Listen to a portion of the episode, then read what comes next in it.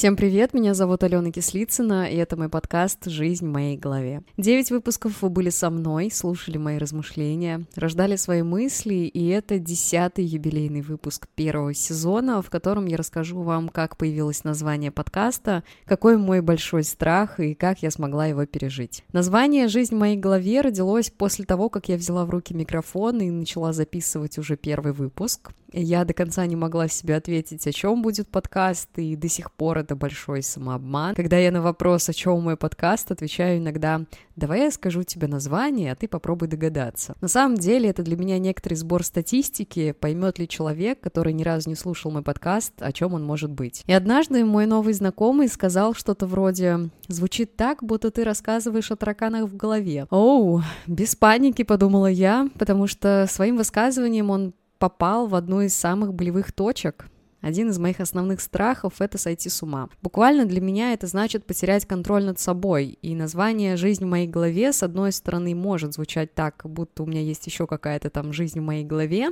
Ну, знаете, как когда кто-нибудь рассказывает, что слышит голоса и все такое, и мне это правда страшно. С другой стороны, я верю в то, что каждый из нас правда живет в своем мире. Это, пожалуй, о мировоззрении. Тот мир, каким мы себе его представляем, есть отражение наших мыслей, убеждений и так далее. Поэтому, как мне кажется, мы не можем быть до конца убеждены, что, смотря, например, на один цвет с другим человеком, мы видим, правда, один и тот же цвет. И что уж говорить там о произведениях искусства, вообще взглядах на жизнь. Но это тема отдельного выпуска или даже нескольких. Не так давно я прошлась по этой грани между безумством и реальностью. Меня накрывал страх, была фоновая тревожность, но тут я напоминаю о безопасности, которую соблюдаю для себя. Я продолжаю заниматься психоаналитиком, вести дневник с выгрузом того, что меня волнует, волнует. Это называется письменными практиками, и я регулярно говорю о них у себя в блогах, в частности, здесь, в подкасте. Мы по-разному переживаем свои так называемые тяжелые периоды, и есть в этом личные переживания, разный уровень стресса, но есть еще и коллективное. Это когда что-то приходит извне. При встрече личного с коллективным может ничего не происходить, а может знатно фонить. И вот мой подкаст как раз был задуман для того, чтобы в инфополе моих слушателей залетало из коллективного положительное, около положительное или, по крайней мере, возможность первой помощи, которую, правда, можно себе оказать. Меня уже просили о том, чтобы делать выпуски больше по времени. Я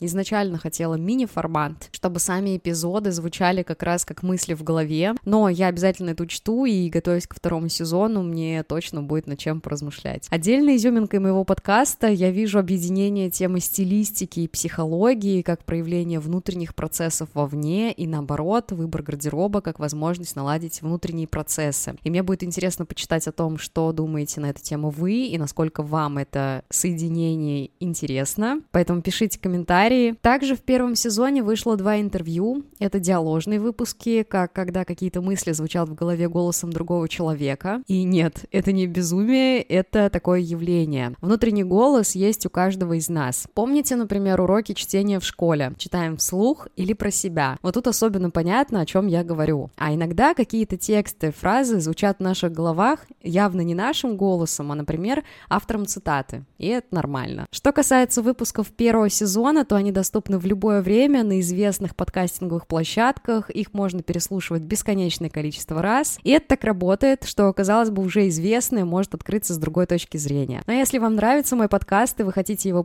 поддержать, то это можно сделать на любой платформе, поставить лайк, подписаться, оставить комментарий. Можете также написать о том, что вы хотите услышать в подкасте, может что-то обсудить или стать гостем. Мои контакты также есть в описании. И вы можете репостнуть любой понравившийся вам выпуск уже сейчас. А пока благодарю, что вы слушаете мой подкаст, и услышимся совсем скоро.